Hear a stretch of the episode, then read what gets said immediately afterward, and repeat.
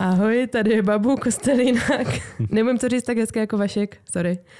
Uh, dneska jsem tady s Vaškem a s Viktorem, uh, s mými dvěma pomocníky, um, aby jsme probrali vaše další otázky. Máme před sebou tři otázky dneska, takže uh, úplně nevím, jestli to bude kratší nebo delší, to ještě uvidíme podle toho, kolik tomu budeme mít co říct.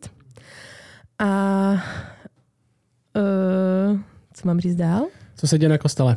Je, co se děje na kostele? Co je novýho kluci? My jsme křest v neděli. Dva křty. Dva křty. Úplně diametrálně rozlišní lidi, že jo? Šárka měla křest, přišla na kostel pár měsíců zpátky, uh, uvěřila během kázání. Uh, a Pavel, který na kostel chodil roky, 8 let snad a nedal nikdy závazek a teďka konečně uh, se nechal pohřtít, takže i ty, i ty svědectví byly, Pavel takový víc éterický a Šárka taková od podlahy, ale byly, byly dobrý. Já jsem tam nebyla, jsem byla nemocná. A ty Bor ještě jsme přijímali za člena, tak ten měl taky svědectví krátký, ale mm-hmm. že tři noví lidi na kostele. Měli jsme společný oběd, poprvé v historii nové budovy, která není tak dlouhá, pár měsíců. Poprvé v historii posledních pár měsíců jsme si dali společný oběd. No, máme profesionální kuchyni, která tady zůstala po restauraci, kterou jsme koupili a poprvé jsme ji zkusili na 80 porcí jsme dělali. Nevyšlo na všechny, bohužel, protože bylo víc, víc lidí. Jsme koupili 15 porcí navíc a nevyšlo, nevyšlo pro všechny. Ale takže jsme měli zátěžový test naší kuchyně. Kuřecí stehno, kuskus, babu, rýži, hmm? zákusky. Za, zákusky se to slitlo, že jo? To... Měla jsem to trošku foumou, no, jak jsem seděla doma a nemohla jsem mluvit a chrchlala jsem, ale... Což teda disclaimer, možná přijdu ohlas během toho podcastu. Hodě. Tak uh... Ty Viktor zaskočí. Takže dneska máme tři otázky před sebou. Jdeme hnedka na tu první, ne? Můžeme. Křest za mrtvé, tak Viktore přečti. Mhm. Tak ahoj Vašku, poslouchala jsem tvé kázání o homosexualitě a chci ti za něj moc poděkovat. Moc se mi líbilo, jak to vysvětluješ v kontrastu s tím, že jsme se například narodili jako lháři, přesto usilujeme o to, abychom nelhali. Díky za ten příklad. Mám ještě dotaz, protože jsem potom narazila na tvé video, kde říkáš, že odpovíš na dotazy. Zajímá mě, jak rozumíš verši s 1. Korinským 15.29, který, kde se píše toto. Jaký by jinak mělo smysl to, že se někteří dávají křtít za mrtvé? Jestliže mrtví vůbec nevstanou, proč se za ně dávají křtít? Nevíš, co tím přesně Pavel myslel? Děkuji. Jana. My jsme to dlouho neříkali už, ale jestli máte nějaké otázky, vašek zavináčkostel.cz, tam lidi píšou, nepište mi na Facebook nebo na Instagram, to většinou nevidím, zůstane to přehlídnuto. Uh, všechny otázky, které mi napíšete, možná jste někteří z vás jste nedostali odpověď uh, nějakou dobu už na otázku, mám je ale zařazený, mám je v programu, v plánu na ně odpovědět, ať už skrze tohle video nebo skrze to, že vám přímo nepíšu. Takže vašek zavináčkostel.cz, tam pište své otázky. Tak křes mrtvých, jak to Pavel myslel? Tak co jsem se na to díval, tak uh, jsem zjistil, že je možných nějakých 200 teorií, co by to mohlo znamenat. Tak babu. A tak nám řekne aspoň 190 z nich? ne, já jsem říkala, že bych mohla odpovědět na uh, otázku Jany. Nevíš, co přesně tím Pavel myslel? Nevím. A můžeme se posunout další otázce. Next. Za mě je to jasný. jo, já jsem právě taky, jsem z toho googlila, ale já mám často teda pocit u některých těch otázek, co jsou jako teologický, že bych potřebovala verzi jako for dummies, prostě začátečnický uh, nějaký, nějaký vysvětlení, protože tam vždycky hrozně moc slovíček, který moc nerozumím. Uh, ano a já jsem se teda dívala na tuhle otázku, především jsem si k tomu otevřela svoji ESV uh, Study Bible s poznámkama. To je moje oblíbená, kam prostě, když mám jako otázku na přímo nějaký verš konkrétní, tak první místo, kam jdu, že se podívám na poznámky v tady té Bibli studijní. Takže jestli, tam... čtete, jestli čtete anglicky, tak ESV Study Bible, je to dám mm-hmm. tady uh, do odkazu, takže si to můžete koupit. Dobrý nápad. To je fakt pro mě super zdroj. A tam byly teda napsané jako dvě teorie, ale žádná tam není napsaná jako takhle přesně to Pavel myslel, Jani. Protože to... Jenom dvě z, dvěstě, z, dvěstě, z 200 set? No. Uh, no tak tam je napsaný jednak, že někteří to interpretují tak, že se nechávali křtít za mrtví lidi, kteří věřili v Krista, ale nebyli pokření, než zemřeli. Mm-hmm. Uh, ale že to je jako nejistá interpretace. A ať už je tady ta praktika jakákoliv, tak o tom Pavel mluví, aniž by to nějak nutně obhajoval nebo s tím souhlasil a jasně to nepřikazuje, že se to má dělat. Uh, že potom tady píšou, že je to důležitá součást mormonismu, ale že Bible tomu nedává žádnou podporu, že by někdo mohl být zachráněn mimo uh, víru v Krista, osobní víru v Krista. Mm, důležitá věc, křest za mrtvý, křesťaní to nepraktikují. Jediná církev, o které vím teda já taky, která to praktikuje, církev, v uvozovkách církev, mm. a, a je církev svatých posledních dnů, mormoni, a to praktikují. A možná mm. ještě, než se k tomu posuneme, o čem je ta 15. kapitola? Když máme tady ten křest za mrtvý, máme jaký vysvětlení, proč to Pavel říká, o čem je Viktor ta 15. kapitola. Tak celá ta 15. kapitola je v podstatě o tom, že se tam Pavel snaží nějak obhájit víru ve vzkříšení, snaží se tam vysvětlit, proč je vzkříšení pro křesťany důležité a proč můžou mít jistotu toho, že že jednoho dne stanou z mrtvých a jak to ovlivňuje jejich život teďka. On vlastně reaguje na argumenty, co by se stalo, kdyby vzkříšení nebylo. Že on říká mm-hmm. věci jako, kdyby, jestli, nej, jestli není vzkříšení, si Kristus nevstal z mrtvých, prostě tak naše víra je marná, jsme pořád mm-hmm. ve mhm. svých hříších. Jestli Kristus nevstal, tak tohle, tohle, tohle. A jeden z toho je uh, ve verši 29, co potom budou dělat ti, kteří se dávají křtít za mrtvé, jestli že mrtví vůbec nestávají? Proč se za ně dávají křtít? Otázka je teda té Jany, co je tahle praktika hmm. křest za mrtvý, babuš to zmínila, je na to hodně různých a, názorů. Jeden z nich v té Study Bible byl, že a, lidem umřel blízký člověk, ať už to bylo v rodině, ať už třeba dítě, nebo někdo, kdo ať už Boha neznal, nebo byl v přípravě na křest a nesil se pokřtít a oni měli naději, že když se za něj pokřtí, a, tak a, to způsobí, že se možná dostane do nebe nebo bude s Bohem, protože vlastně a, se pokřtí na jeho místě za něj. Zajímavé, jak potom probíhá takový křest. Jakože teda jdeš do té vody, prostě ponoříš se, ale řekneš, ale nebylo to za mě, to jsem nebyl já. Nebo to je... No. Je těžký říct, protože uh, všechny tady tohle, tyhle teorie, těch 200 teorií, 40 teorií, 200 teorií, uh, různých teorií jsou jenom dohady, protože nemáme žádný úplně spisy, které by popisovali tohle, tenhle rituál. Uh, někteří zdroje říkají, že v Korintu byla velká docela fascinace ze smrti a kult smrti a zabývali se tím, takže možná to bylo velmi uh, kontextuální téma, tady v tom kontextu Korintu, že to bylo, že tam ho řešili hodně smrt a zabývali se hodně smrtí a co se stane a kde jsou přesně ty lidi, kteří teďka zemřeli. A možná jeden, vlastně ten hlavní, uh, je to ten hlavní vlastně ta interpretace, že Tahle, co řekla babu, je ta hlavní interpretace, protože ta, to je, ta, to, je to uh, v řeštině, ve které je napsaný ten text, je to takové nejpřirozenější čtení, že se někdo dává křtít za někoho, kdo umřel. Jaké jsou další interpretace? Mm. Takže to, tohle je hlavní interpretace mm. a zároveň, jak Babu říkal, jenom protože tady je napsaný, uh, neznamená, že Pavel to podporuje, tuhle mm. praktiku. Uh, on říká, někdo, kdybychom řekli, ať už ten text znamená, co znamená, a řekneme nějaký další interpretace, tak někdo v Korintu křtil tak, že tím dával naději v posmrtný život. Že to je, ta, to, je to, to jádro. Ať už s touto praktikou Pavel souhlasil nebo nesouhlasil, někdo v Korintu má tuhle praktiku a na, dával naději v posmrtný život a Pavlov argument je, tak jestli tyhle lidi nevěří v posmrtný život, tak proč tady tyhle praktiky existují, jestli nevěříme, že mrtví vstávají? Ať už je to dobrá nebo špatná praktika, tak ukazuje na to, že máme víru, že mrtví vstávají. To byla právě jedna z těch interpretací, kterou já jsem četl, tak je poměrně rozšířená, že Pavel tím, když tady říká, že někteří se křtí za mrtvé, tak nemyslí vůbec ty křesťany v Korintu, ale myslí pohany, kteří měli právě svoje rituály, kdy se nechávali křtít za mrtvé, a že vlastně měli takový, takovou víru taky, že vlastně vzkříšení jednoho dne nastane. A Pavel se tady na základě toho snažil nějak jakoby dokázat, že to dává smysl. Jo? Jako podívejte se, i tady ti pohani to chápou, jo? jako o co spíš my. Jo? Takže to jsem taky četl, nějaká interpretace, ale fakt jako těžko říct, co to bylo. Já bych no. řekl, že právě u takovýchto problematičtějších veršů, a jako je křtění za mrtvé, že je důležitý se nesoustředit na to, jako co je v tom textu složitý, jako je třeba ten křest za mrtvé, ale to, co je ta Pavlova pointa v celém tom textu. Že Pavel se snaží jakoby ukázat, že a skříšení dává smysl, proto jako křesťani můžeme ztrácet sami sebe, proto můžeme dělat oběti, proto se můžeme namáhat, můžeme pracovat. Jo. Hnedka tady po tom verši tam říká, jo, jestliže jako e, ti mrtví nestávají, tak proč jsem každý den v nebezpečí, proč tady trpím pro Krista jo, a, a tak dále. Takže podle mě je mnohem důležitější se zaměřit na to, co Pavel chce říct a to je právě ta naděje ve skříšení, kterou máme. Mm-hmm. Ta hlavní interpretace teda je, že Někdo v Korintu se křtil za mrtvé, a Pavel spíš touhle praktikou nesouhlasil, jenom to dával jako příklad, to, že to někdo dělá a tím prokazuje, že má naději ve vzkříšení. A ta druhá, není tak hlavní, ale ta druhá interpretace, která se mi zdá, to vidí víc pozitivně, že to je jakoby správná praktika, je, že uh, někteří, se, někteří lidi, někteří komentátoři se domnívají, že křtění za mrtvé je to za, za mrtvou část svého těla. To bylo taky v ISV jako ta druhá část. Jo? Takže je to dobrá ISV jsem zrovna, jest, taky mám to studijní Bibli. Uh-huh. To tam bylo jako druhá položenou, část, ještě tam tady, takže jsem nečet.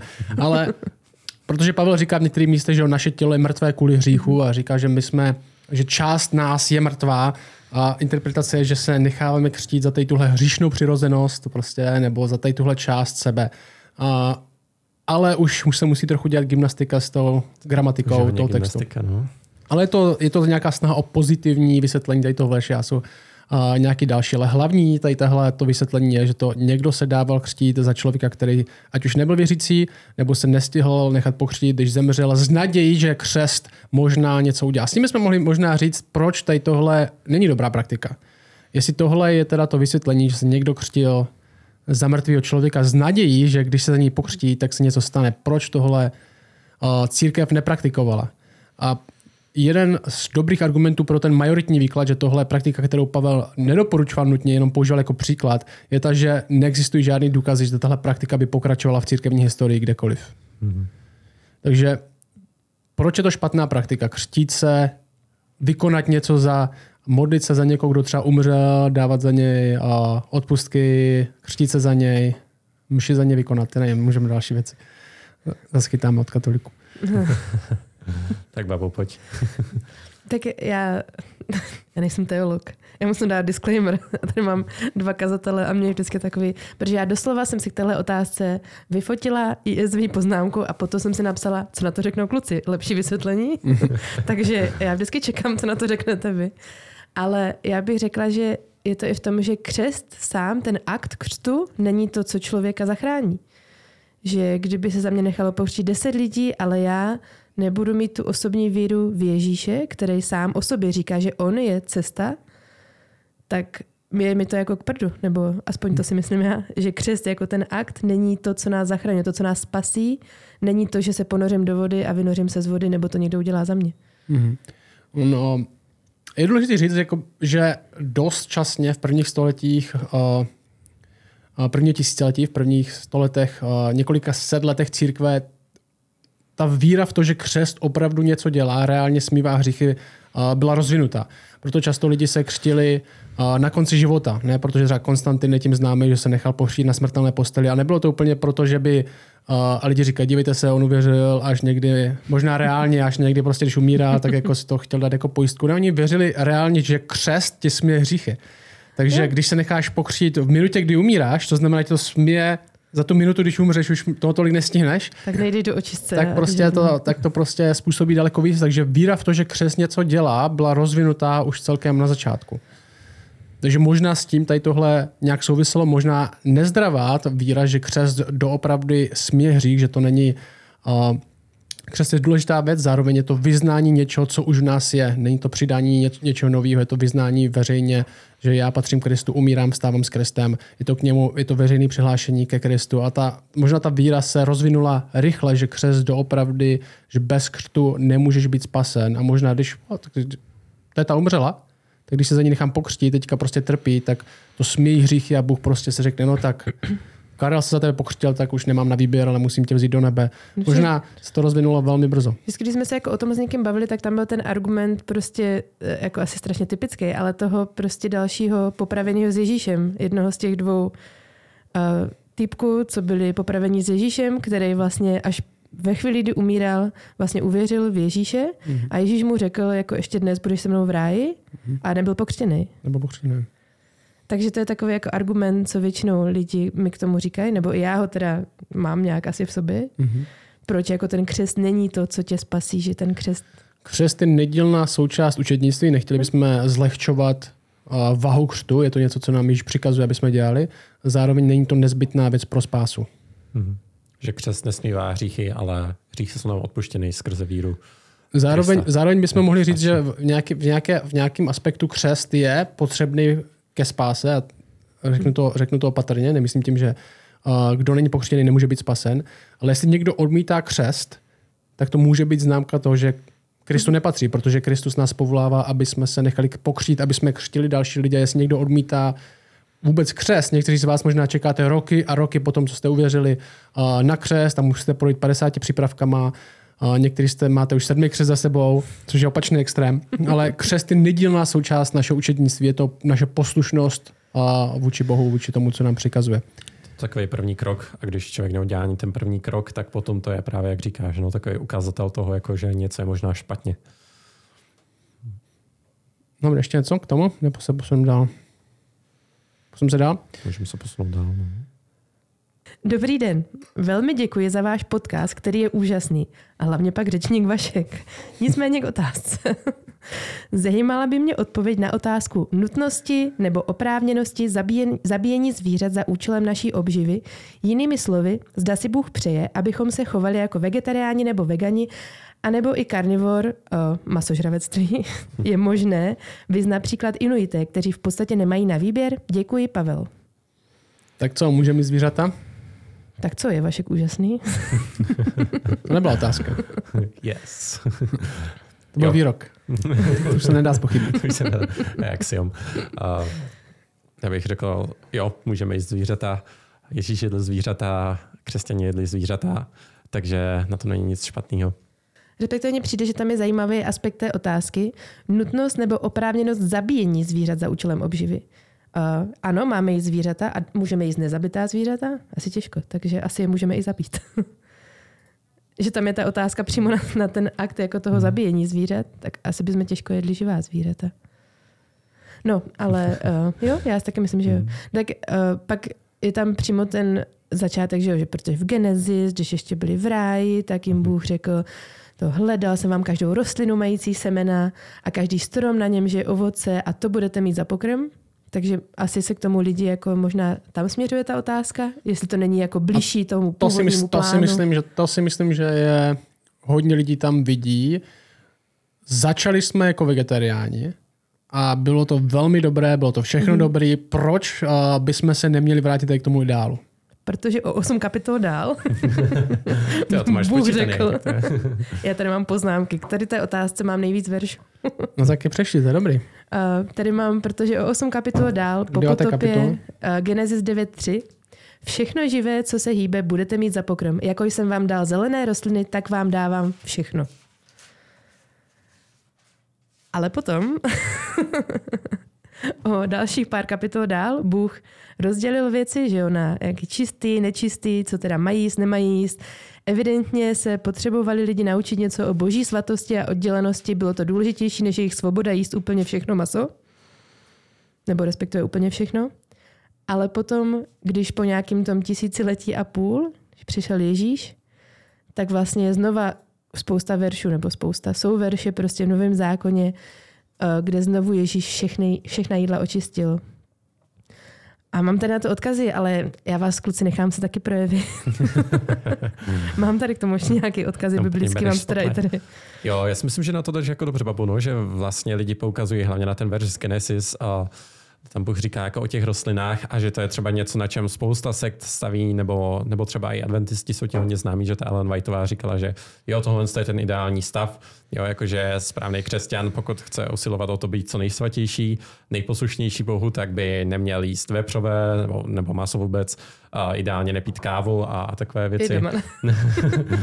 Shame. Sorry, Ellen.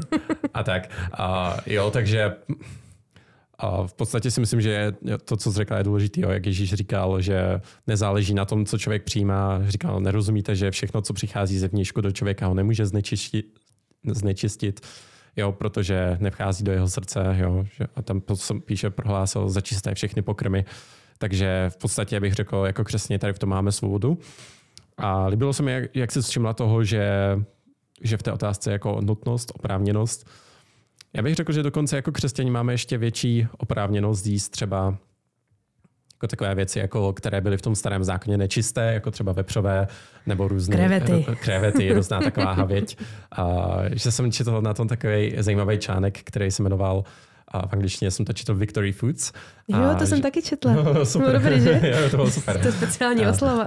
A tam ten autor říkal takovou zajímavou věc, že v tom starém zákoně všechny ty stravovací omezení, jako zákaz jíst ty prasata a ty hady a, a krevety a všechno takový, že to mělo nějakou symboliku, že to mělo nějaký náboženský význam. A to bylo ten, že se to nějak svým způsobem spojovalo se satanem, jo? že had, prostě nějaká symbolika nad satanem. Prase vypadá úplně jako had prostě. tak prase to máš tam zase prostě Má taky nečistý krátké nohy, takže skoro žádný nemá. No a, a že tam prostě nebylo důležité, že ty zvířata by sami o sobě byly nějak vnitřně nečistý, ale že tam šlo o ten význam, jako o nějaký ten symbol. A že právě v tom článku ten autor říkal, že jako křesťaní my můžeme jíst prasata, můžeme jíst ty hady a ty krevety, právě proto, že Ježíš porazil toho hada, že Ježíš porazil satana a porazil prostě ten zdroj toho zla, nečistoty a hříchu. A jako křesťani to můžeme jíst jakoby na znamení toho, že jo, Kristus všechny tady tyto věci porazil. Že to je Jo. něco jako speciální, že, Že to že, je naopak, speciální, že, no. že všechny jídla jsou jako pro nás na stejno, ale že je to něco speciálního, když si dáváme tady ta vítězná jídla, užít. ty, co se nemohly jíst ve starém zákoně. To mi přišlo taky zajímavé. Jo. A mně se ještě potom taky líbilo, eh, když jsem četla, a to byl myslím uh, Piperův komentář k tomu, že říkal, že uh, jak je v tom Markovi, to, co jsme říkali, že Ježíš říkal to, že co z nějšku vchází do člověka, toho nemůže znečistit, znečistit tak tam je uh, to, ta věta tak prohlásil za čisté všechny pokrmy, je tam jenom jako dodatek, že to není přímo citace Ježíše a že některým, prostě, některým židům, co vyrostli v tom uh, té tradici toho, co je čisté, nečisté, že by nestačilo jenom jako uvo, uvo, uvození věty a ne přímo Ježíšova citace na to, aby pro ně byly očištěny všechny pokrmy, tak potom ve skutcích 10, 10 až 15, tam je Petr, který právě vyrostl prostě v té tradici, že pro něho to určitě nebylo jednoduché jenom tak přijmout prostě čisté, nečisté, může žít všechno, jíst všechno, že a, se dostal do nějakého toho vytržení, tranzu a viděl otevřené nebe, k němu sestupuje k němu nádoba jako veliká plachta a v ní byli všichni čtvernožci, dravá zvěř, zemští plazy i nebeští ptáci a zazněl k němu hlas, vstaň Petře, zabíjej a jes. A Petr řekl, ne pane, nikdy jsem nejedl nic poskvrněného a nečistého a opět němu zazněl hlas po druhé, co Bůh očistil, ty nepokládej za poskvrněné. A že to je jakoby víc pro ty lidi, co vyrostli v té židovské tradici, když to je přímo jako slovo od Boha, tak je to víc než jenom uvození té věty přímé řeči Ježíšovi. Že to vlastně ještě potvrdilo to, co se říkalo jako dřív, co, co bylo v tom Markovi třeba nebo v jiných evangelích. Hmm, takže když uh, se podíváme na Bibli, tak je tam nějaký progres, je tam nějaká evoluce, uh, v tom smyslu, že ten se rozvíjí ta, ne, nemyslím evoluci, evoluci, aby si někdo nechtěl za slovo, evoluce, je se, tam nějaká evoluce. se rozvíjí ta myšlenka zvířat, začíná Adamem, Adam a Eva jsou v ráji, jenom plody, semínka, jsou vegetariáni, by se dalo říct. Zdá se, že smrt není ještě součástí světa. Smrt přijde do světa, pád přijde do světa. V Genesis 9 a, máme všechnu zemskou, zvěř, nebeské ptáctvo, vše, co se hýbe na zemi. Všechny mořské ryby jsou dány do vaší ruky, budete je mít za pokrm. Takže najednou máme všechno, je k dispozici. Pak to máme omezený zákonem, že Levitikus 11, čistý, nečistý zvířata, tady tohle zákony omezení. Co se týká, jak, jak jsi říkal, tohle takhle má vypadat boží lid Izrael, je to pro ně, aby byli jiní, budete jiní než okolní národy, budete patřit hospodinu. A pak máme další evoluci, která přišla s Ježíšem, nová smlouva, kde už není jenom Izrael součástí, ale součástí jsou pohání Izrael, nová rodina, nová boží rodina, ty věci, které předtím identifikovali Izrael jako Izrael, jako typu jako obřízka, zachovávání soboty, i jídlo jsou nyní naplněny v Kristu a povolání je zabíjej a jest. Čili všechny zvířata jsou jídlem pro člověka v tomhle světě, mohli bychom taky říct, a neznamená to, do, důležitý říct, neznamená to, že teďka byste měli zabít svoji kočku nebo zabít svého psa, Děkuju. nebo eh, říkat lidem, kteří mají, Kuky si oddechla doma. nebo říkat, smát se lidem, kteří mají zvířata, jako domácí zvířata, jenom prostě zvířata jsou na jídlo, co s nimi děláš. Um, Neznamená to nemít lásku k zvířatům. Řekl bych rozhodně, to neznamená zacházet ze zvířaty krutě. Myslím, že to je trochu za tou otázkou, jak se Pavel ptal, a nutnost, oprávněnost zabít zvířat, jestli musíme jít do takové až míry, že musíme zabít kvůli jídlu nějaký zvíře. A nemyslím si, že to znamená, že nebo vím, že to znamená nezacházet se zvířetem krutě, naopak něco velmi zlýho na člověku, který zachází se psem, s kočkou, se zvířetem krutě. Každopádně Bible moc, reálně Bible moc někde nemluví, uh, že bychom se měli starat o zvířata v takové míře, že jak se máme starat o ostatní lidi. Že často lidi vyvyšují zvířata skoro na stejnou úroveň jako lidi a tady prostě... Někteří ještě víš. Někteří ještě víc. A zvířata jsou primárně by byly potrava pro lidi. A tak s nimi máme zacházet. A my teďka budeme na kostele v neděli v pasáži o večeři páně, kde Ježíš nechá připravit velikonočního beránka. A jí ho s lidma. Že? My víme, že Ježíš jedl maso, Ježíš jedl rybí maso, to je po, po vzkříšení ve svém vzkříšeném těle, prostě Petr, že skočí z loďky, připravil mu, připraví mu snídaní. A Ježíš jedl maso. A já bych, se, já bych se vás zeptal lidí, kteří a, nejíte maso. A, řekl bych, že je OK. Chápu lidi, kteří nejí maso například z toho, že jim nechutná, že prostě jim nechutná maso, to jim přijde OK. A některým, někteří lidi nejí maso z etických důvodů, ale z těch etických důvodů se jim nelíbí, jak se ze zvířaty zachází. Jo, prostě s nějakým způsobem bojkotují nějaký ty masové chovy nebo krutý zacházení s krávou, s prasetem, uh, s kuřetem a to se jim nelíbí a proti tomu brojí. To taky ještě chápu, ale moc nerozumím lidem, kteří obecně nejí maso a říkají, že to nejí z morálních důvodů, protože zvíře musí umřít nejsme svatější než Ježíš, když nejíme maso. Já bych se zastavil a zeptal by se tě, proč se snažíš být ve své morální filozofii svatější než Ježíš. Říce si, nejíš maso z morálních důvodů, čili říkáš, nejezení masa je morálně dobře, jezení masa je morálně špatně. Ježíš byl nejdokonalejší člověk, co kdy žil. To byl ten člověk, jaký my máme být, jaký máme usilovat být a jedl maso. Potom musíš říct něco špatně s Ježíšem, protože on to ještě nepochopil tak, jak to chápu teďka já. Obecně na jezení masa není nic morálně špatného a nutnost opravdu zabij, jak se Pavel ptá, zabíjení zvířat za účelem naší obživy, ano, Bůh si to pře a doslova nám to přikázal.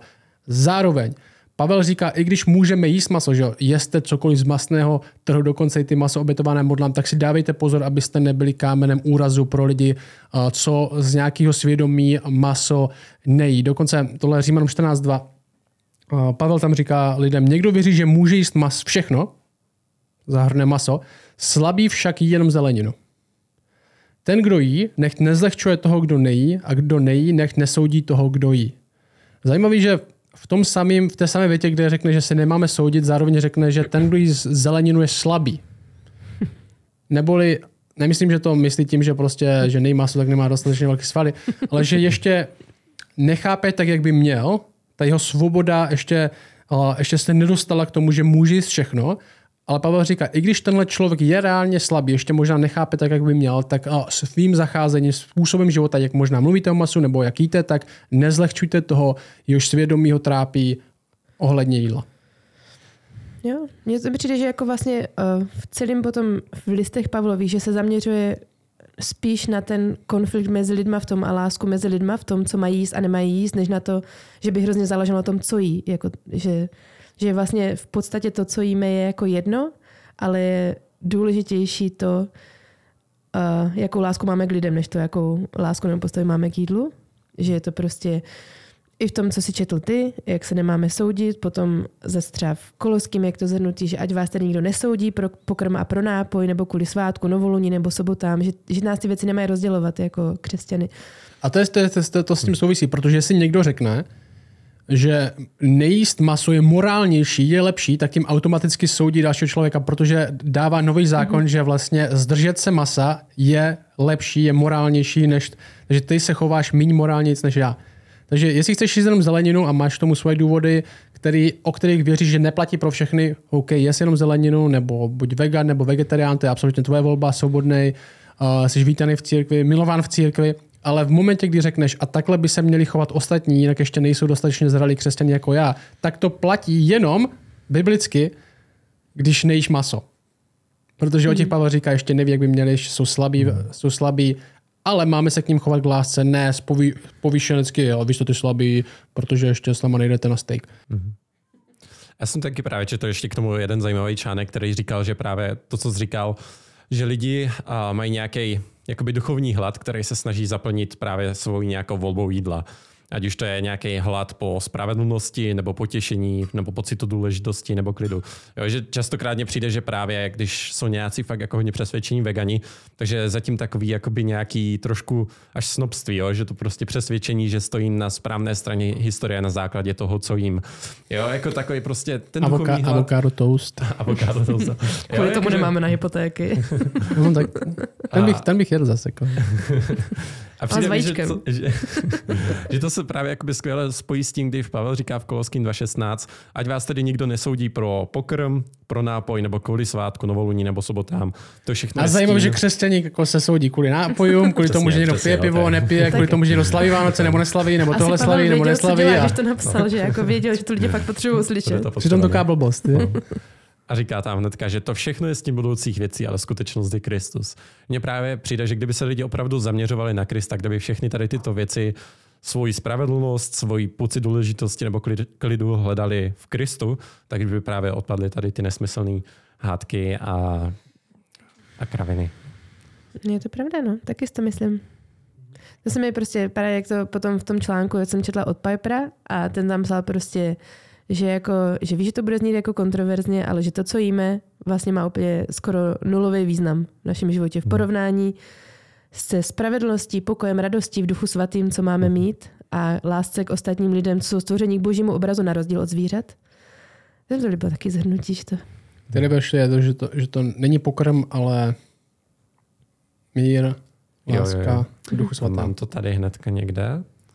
Uh, Jo, Římanům 14.17. Vždyť boží mm-hmm. království není pokrma nápoj, nýbrž spravedlnost, pokoj a radost v duchu svatém. Amen. Tak jdem na další otázku. Ahoj, posílám dotaz od své téměř čtyřleté a neteřinky, jak mi ji psala její maminka. Bavili jsme se o Bohu, že nás má rád, i když zlobíme a moje neteř se zeptala, a má pán Bůh rád i čerta? Vysvětlila se mi, že čerti nejsou a že to je naše představa zla a že ten zlý je satan, ďábel a nemá rohy, že si ho tak můžeme představovat, jestli chce. A, takže tím myslela satana. Má otázky, na které jsou těžké odpovědi. Řekla se mi, že jo, že ho má rád, že ho stvořil a byl to anděl a že se z něj stal zlý. Nejsem si tím ale jistá. Má či nemá ho rád? Díky za odpovědi a za videa. Maruška. Moje děti mají taky nejtěžší otázky na světě. Vždycky přemýšlím, Eh, hlavně mají dalších deset potom, co jim to složitě vysvětlíte. A proč? Tak má Bůh rád čerta. Jaký má to? Máme názory, odpovědi. Si myslím, že je vůbec uh, důležitý, jako co znamená ta věta má Bůh někoho rád. Jakože on, podle mě na to není to tak... filozoficky. Dobrý začátek. že podle mě jako je to takový, jako možná se to ně, někomu zdá očividný, ale co to znamená, že třeba Bůh má rád, a nemusíme říct třeba rovnou čerta, ale lidi, jo? Má Bůh rád všechny lidi stejně? A znamená to, že Bůh má, jako že Bůh miluje všechny lidi úplně stejně, že možná nakonec Bůh odpustí všem, protože má přece rád všechny lidi, které stvořil, nebo je tady nějaký rozdíl mezi tím, koho má Bůh rád, a nebo ne? Si myslím, že to je dobrá otázka, na kterou se zeptat na začátek, jakože, protože mně přijde, že a lidi častokrát říkají, Bůh je láska, Bůh miluje všechny lidi, ale já si to nemyslím. A nemyslím si, že Bůh má rád čerta právě tady z toho důvodu a, a tak. Já si myslím, že to je odstupňovaný. Jednak teda, že si myslím, že andělé a respektive čerti, satan, démoni jsou oddělení od lidí, protože nebyli stvořeni k božímu obrazu. Že já vlastně nevím, jako odpověď na otázku, jestli Bůh miluje anděli. Protože nebyli stvořeni k jeho obrazu, já vlastně nevím. A jak víš, že nebyli stvořeni k jeho obrazu? No tak není to nikde řečený minimálně, ne? Že, by, že, že jako člověk je unikátní stvoření, ne? Jako k božímu obrazu, že to vypadá podle všeho, nevím. Ale že potom, uh, že to je odstupňovaný, protože se Bibli píše, jako do nějaké míry Bůh má rád všechny lidi, do nějaké úrovně, protože Počkej, počkej, Matouš 5, 44 a 45. Já vám však pravím, milujte své nepřátele, žehnejte těm, kteří vás proklínají, dobře čiňte těm, kteří vás nenávidí a modlete se za ty, kteří vás uráží a pronásledují, abyste byli syny svého Otce, který je v nebesích, neboť On nechává své slunce vycházet nad zlými i dobrými a déšť posílá na spravedlivé i nespravedlivé. A to si myslím, že je ta míra lásky, kterou Bůh má jako ke všem lidem. To, že prostě všem dává déšť, všem dává, že žijou pod jeho sluncem nějaké té obecné milosti. Takže do nějaké míry. A zároveň Bůh vidí do hloubky, do které my nevidíme v srdci člověka. My, jakoby, tam je podle mě pak druhý level té otázky, že vlastně uh, že po nás Bůh chce nějakou věc, kterou třeba sám nedělá. Uh, protože to se lidi zeptají, Protože takových lidí, a takových věcí je v Bibli spousta, evidentně, jestli že řek, Bůh po nás chce spoustu věcí, co kdyby on nedělal, tak budou špatně. Jestli řekneš, Bůh nemá rád satana, jeho nepřítel, tak proč nám říká, že máme milovat své nepřátele, chce po nás něco, co sám nedělá? No a já si myslím, že to chce na více místech v Bibli. Třeba nespolehejte se na vlastní rozumnost. A to by mhm. bylo blbě, kdyby Bůh se nespolehal na vlastní rozumnost, že jo? Že jako Bůh po nás chce podle mě spoustu věcí, které by vlastně pro Boha byly špatně, kdyby je dělal. Uctívejte svého stvořitele. No Bůh nemá stvořitele, takže nemůže uctívat svého stvořitele. Nebo jako je víc věcí, podle mě, které v Bibli jsou, které hmm. po nás Bůh chce a sám je nedělá. Hmm. Stejně jako to milujte své nepřátele, ale, ale zároveň si ale myslím, zrovna v tom textu je, že máme milovat své nepřátele, protože máme milovat své nepřátele, protože tím budeme jako otec. Takže to musí nějak, nějaké míře, jak říkáš, dělat taky. No, a to si myslím právě, že jako dělá. A zároveň taky mám jako v tom, protože pro nás je ten příkaz, že máme, máme se modlit za lidi, máme se snažit o dobro lidí, co jsou kolem nás, i když oni nám jako zlořečí a všechny tady ty věci. Mm-hmm. My nevidíme do jejich srdce, my nevíme, jestli je Bůh zachrání, jestli budou spaseni, jestli budou nakonec ti, který Bůh bude doopravdy milovat, protože je zachrání, protože uvěří v jeho syna. A to my nemůžeme vědět, jestli ten mhm. člověk uvěří nebo nevěří. A Bůh to ví, jestli mm. jako, co má ten člověk doopravdy v srdci a jaká bude jako jeho trajektorie životní, kterou my mhm. vlastně nemůžeme znát. Takže pro nás je moudřejší milovat všechny tak, jak my toho jsme schopni lidsky, ale Bůh ten hřích nenávidí. Mm-hmm. Uh, a s tím bychom mohli říct, že uh, my teda Bůh miluje nás, že jo, jako Bůh, jistě můžeme říct, že minimálně Bůh miluje křesťany. Uh, Bůh miluje nás, my jsme byli jeho nepřátelé, že on nás miluje nezas, nezaslouženou láskou a v tom smyslu bychom měli i my milovat další lidi, protože my jsme tak milováni, my jsme milováni nezaslouženou láskou a i lidi, kteří jsou proti nám, to je, tak by měli fungovat uh, mezilidský vztahy, protože my nevíme, neznáme, my milujeme, my nedržíme nic proti ním, protože my nejsme soudce těch lidí, takým způsobem máme milovat. A, a zároveň Bůh nám neříká, nebo v Bibli nikde nemáme, že máme milovat někoho jiného než Boha a lidi. Není žádný příkaz, že bychom měli milovat anděly, není žádný příkaz, že bychom měli, měli milovat démony ani satana. Že? Mm-hmm. Jo, já si taky myslím, no. Mm-hmm. Takže není Bibli žádný důkaz o tom, že by Bůh miloval satana nebo démony.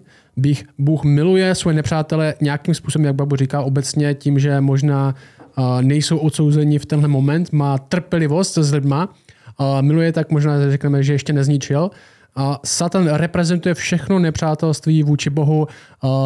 Bible říká, že pro něj není žádné vykoupení. Jistě nám to říká, tak jak nám to jistě neříká o lidech, který známe. My nevíme, koho Bůh zachrání nebo koho Bůh nezachrání. Tady, co se týče lidí, lidí, my nevíme, co je v jejich srdci, jestli opravdu mají víru v Krista nebo ne. Ale o Satanovi víme, že pro něj i pro jeho anděli, pro démony je připravena pekelná jáma. To je jeho, to je jeho konec, to je jeho smrt. Není pro něj žádné vykoupení. Bible uh, říká, že je jeho nepřítel a skončí jako nepřítel, není pro něj žádná naděje ani vykoupení. Bůh mu nakonec, Satan nebude předmětem jeho lásky, ale jeho spravedlnosti. Mm-hmm. Já si myslím, že to je právě taky důležité uh, rozlišit to, že Bůh je i soudce a že jako soudce prostě trestá lidi, trestá i anděli, kteří se proti němu spouřili. A Bible jde dokonce tak daleko, že říká, že některé lidi Bůh nenávidí. Právě tady v tomto slova smyslu. Jo, a z toho někteří kazatelé právě i uvozují, že jako Bůh nenávidí i satana. Jo? Že třeba v Žalmu 5 a 5 a 6 se píše tohle. Tam David říká o Bohu, že ty nejsi Bůh, který má zalíbení v ničemnosti. Zlý s tebou přebývat nemůže. Na myšlení se ti nemohou podstavit před oči. Nenávidíš všechny činitele nepravosti. Zahubíš ty, kdo mluví lživě. Hospodin opovrhuje lidmi krvelačnými a podlými. Máme někdy představu, že Bůh nenávidí jenom ten hřích, že on se někdy říká Bůh a Bůh miluje člověka, nenávidí hřích, což v nějaké, nějakým aspektu pravda je, že Bůh nás miloval ještě, když jsme byli hříšní. Bůh nás miloval, i když jsme byli nepřátelé, i když nenáviděl náš hřích, ale zároveň Bible je plná veršů, kde Bůh nenávidí člověka. Že Bůh nenávidí, co to je žalm 11, Bůh nenávidí lidi milující násilí. Mm-hmm. Bůh nenávidí lidi, vyloženě, že to tam je řečeno, ne, Bůh nenávidí jejich násilí, ale má rád ty lidi. Bůh nenávidí ty lidi, kteří páchají násilí. Je to tak. A právě to si myslím, že se potřebujeme jako uvědomit, že že, že i součástí té boží lásky je jakoby nevyhnutelně nenávist. Jo? Že pokud Bůh je dobrý a svatý, miluje to, co je dobré a svaté, tak musí nutně nenávidět to, co je zlé a špatné. Jo? Jestli je Satan zdrojem všeho zla, tak chce Bůh jeho odsouzení, chce Bůh jako odstranit Satana, jo, tak nevím, jak by někdo mohl říct, že Bůh má rád jako Satana, jo, nebo, nebo i když třeba říkáme jakoby nevěřícím, jo, nebo když se mě jako nevěřící lidi ptají, jako b- b- miluje Bůh lidi, co posílá do pekla? Jo, jako já nemůžu říct, že prostě Bůh tě pošle a bude tě trestat na věky někde v, v hořící jámě a přitom tě jako strašně miluje. Jo? To, jako, mně to nedává smysl. Jo? takže, takže tak. No. Jak byste vysvětlili čtyřleté neteřince? Mně mně přijde, že ale zároveň jako chápu, jo, že když prostě přijde za váma dítě a má takovéhle těžké otázky, že je fakt těžké na to odpovědět v tu chvilku. A mm. děti nejsou jako typ uh, lidí, kterým se dá říct, no to je dobrá otázka, já si to nastuduji a zítra se o tom můžeme promluvit. Prostě jak mu nedáš odpověď hned, že, že si myslím, že to chápu, že maminka řekne jako potom v rychlosti odpoví jako jo, má rád všechny, má ho rád, ale myslím si, že je dobrý uh, si to potom jako se na to podívat a promluvit se s dítětem znova, i jako se bavit o těch těžkých věcí s dětma, uměřeně věk, uměrně věku samozřejmě. Um, ale někdy taká ta panika, protože ji zažívám taky někdy se svýma dětma. No teda jenom s tím jedním, druhý ještě neumím mluvit. Tak. Možná bychom mohli to říct stup, stupňovitě, že Bible říká, že Bůh je láska. A to něco znamená, to není jenom lehkovážný výrok, že jak Bible neříká často, že Bůh je něco, Bůh je láska.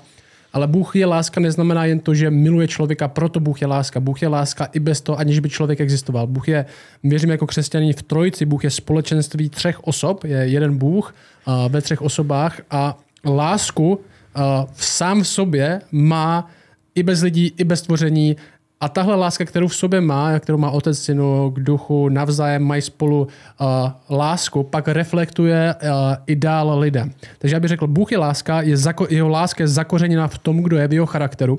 A ta se projevuje ke všem lidem tak, že dostávají obecnou milost, že nechává padat déšť, že si můžou užívat jeho stvoření bez toho, aniž by byli okamžitě odsouzeni, že nedostáváme hned všechno, co si zasloužíme.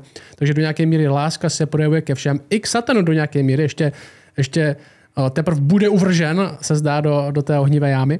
A zároveň pak se konkrétně, speciálně, výjimečně jeho láska projevuje k těm, který zachrání, který přijme do své rodiny, který s ním budou být. Ne všechny lidi jsou boží děti, někdy lidi mají, tak všichni jsme boží děti, ne, boží děti jsou ty, které Bible říká, používá tady tyhle termíny, adoptoval, přijal za vlastní skrze svého syna, jsou předmětem jeho speciální lásky, mohli bychom, mohli bychom říct zachraňující lásky jsou potom křesťany. A té Satan není součástí. Mm-hmm. Jestli jedno můžeme říct, tak Satan nebude zachráněn, není pro ně naděje. Jestli tvrdíte opak, pak se, pak se mi zdá, že jdete přímo proti tomu, co Bible říká o jeho konci. A Satan není předmětem boží zachraňující lásky, tak jako lidi můžou být. No. Mm-hmm. Jo, a pak právě tak si myslím, že tam, uh, jak je tam to, že máme milovat své nepřátelé, my jsme zrovna Včera jsme četli s Josefem zamyšlení o milosti, že to, že my jako dostáváme milost, tak to je to, co my máme projevovat ostatním lidem. A to má hrozně velkou hodnotu v tom, že jim ukazujeme na tu milost, co jsme dostali. Že lidem, co neznají Boha, můžeme ukázat na to, jak moc si uvědomujeme to, jakou milost jsme my dostali tím, že jim dáváme milost, že je se učíme milovat, i když prostě dělají špatné věci, jsou třeba přímo proti nám, že si myslím, že to je hrozně dobrý způsob, i jako na sdílení evangelia v tady těch věcech, jak ukazovat lidem na Boha. A to máme my jako unikátní příležitost dělat jako křesťani, protože my známe tu milost, co jsme dostali, protože jsme byli v hříchu a byli jsme bez Boha. Ještě bych tomu dodal, že pro, možná pro některé lidi je těžké si představit, proč by měl vůbec Bůh mít rád satana, protože tak zlé je hrozný. Ale Satan není předmětem boží lásky a není to z důvodu, protože by byl zlej. Je, nebo je to z důvodu, protože by byl zlej, ale není to jenom z toho důvodu, že jo? protože nikdo si nezaslouží o lásku. My nejsme předmětem jako lidi boží lásky, protože jsme o něco lepší než Satan. Že Satan je v tom zlu tak dál, že ten už to nezaslouží. My to jako taky nezasloužíme, ale trochu víc než on. Že Bible říká, že Bůh miluje lidi nepodmíněně, že to je, není to podmíněný ničím, co je v nich. Bůh se nedívá na babu, na Viktora a říká si, tady tenhle skutek, když jim bylo sedm, to bylo dobrý. A rozhodnu se je milovat. To je to poslední dobrý, co jsme udělali. A Boží láska je nepodmíněná, není podmíněná, podmíněná něčím, co je v nás a nemiluje nás Bůh, a protože na tom nejsme tak špatně jako Satan, ale přesto, že jsme na tom podobně, Bůh se rozhodl milovat. Že ta boží láska je rozhodnutí milovat někoho, kdo to nezaslouží. I Satan by nakonec mohl být Bůh se může rozhodnout satana zachránit. Změnit ho, jestli má nějaké srdce, změnit mu srdce. Je to Bůh. Ale Bible nám svědčí o tom, že se to Bůh rozhodl neudělat, že, že, ten, že ten úděl satana je v jeho porážce. A Bible říká, dokonce nový zákon slaví a nedává žádnou naději satanovi, naopak slaví výhru nad satanem. Oslavuje vítězství tohle Koloským 2.15 odzbrojil vlády a autority veřejně vystavil na odiv, když je vedl triumfálním průvodem v něm. Že on tady tohle, tyhle lidi jsem porazil, tady tyhle čeká porážka, je to triumfální porážka nad zlem, do čehož patří i Satan, není pro něj naděje. A pro nás je naděje ne, protože bychom byli o trochu lepší než Satan, ale protože Bůh se rozhodl milovat lidi, co si to nezaslouží. Tak jest. Amen. Tak ještě k tomu něco dodáme, nebo s tím skončíme? Myslím, že vše důležité bylo řečeno. Ano, vyčerpala jsem své poznámky. tak, tak díky za pomoc. Mějte se Děkujeme. pěkně. Počkej, já děkuji za pomoc. Jo, to jsme skáme, my jsme tady pomocníci. já děkuji za pomoc. Tak se uvidíme zase příště. Čau. Čau. Ahoj.